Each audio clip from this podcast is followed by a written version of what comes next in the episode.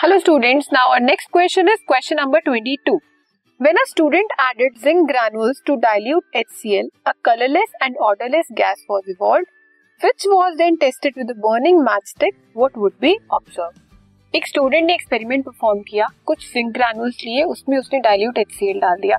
अब आपको पता है जिंक क्या है हमारा मेटल है।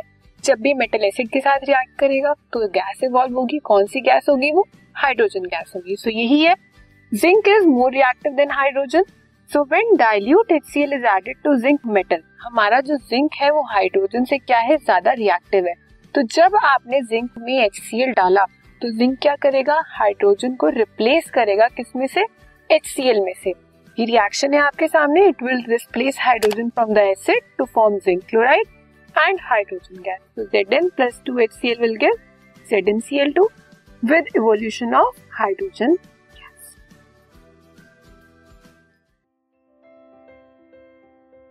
This podcast is brought you by Hubhopper Shiksha Abhiyan अगर आपको ये पॉडकास्ट पसंद आया तो प्लीज़ लाइक शेयर और सब्सक्राइब करें और वीडियो क्लासेस के लिए शिक्षा अभियान के यूट्यूब चैनल पर जाएँ।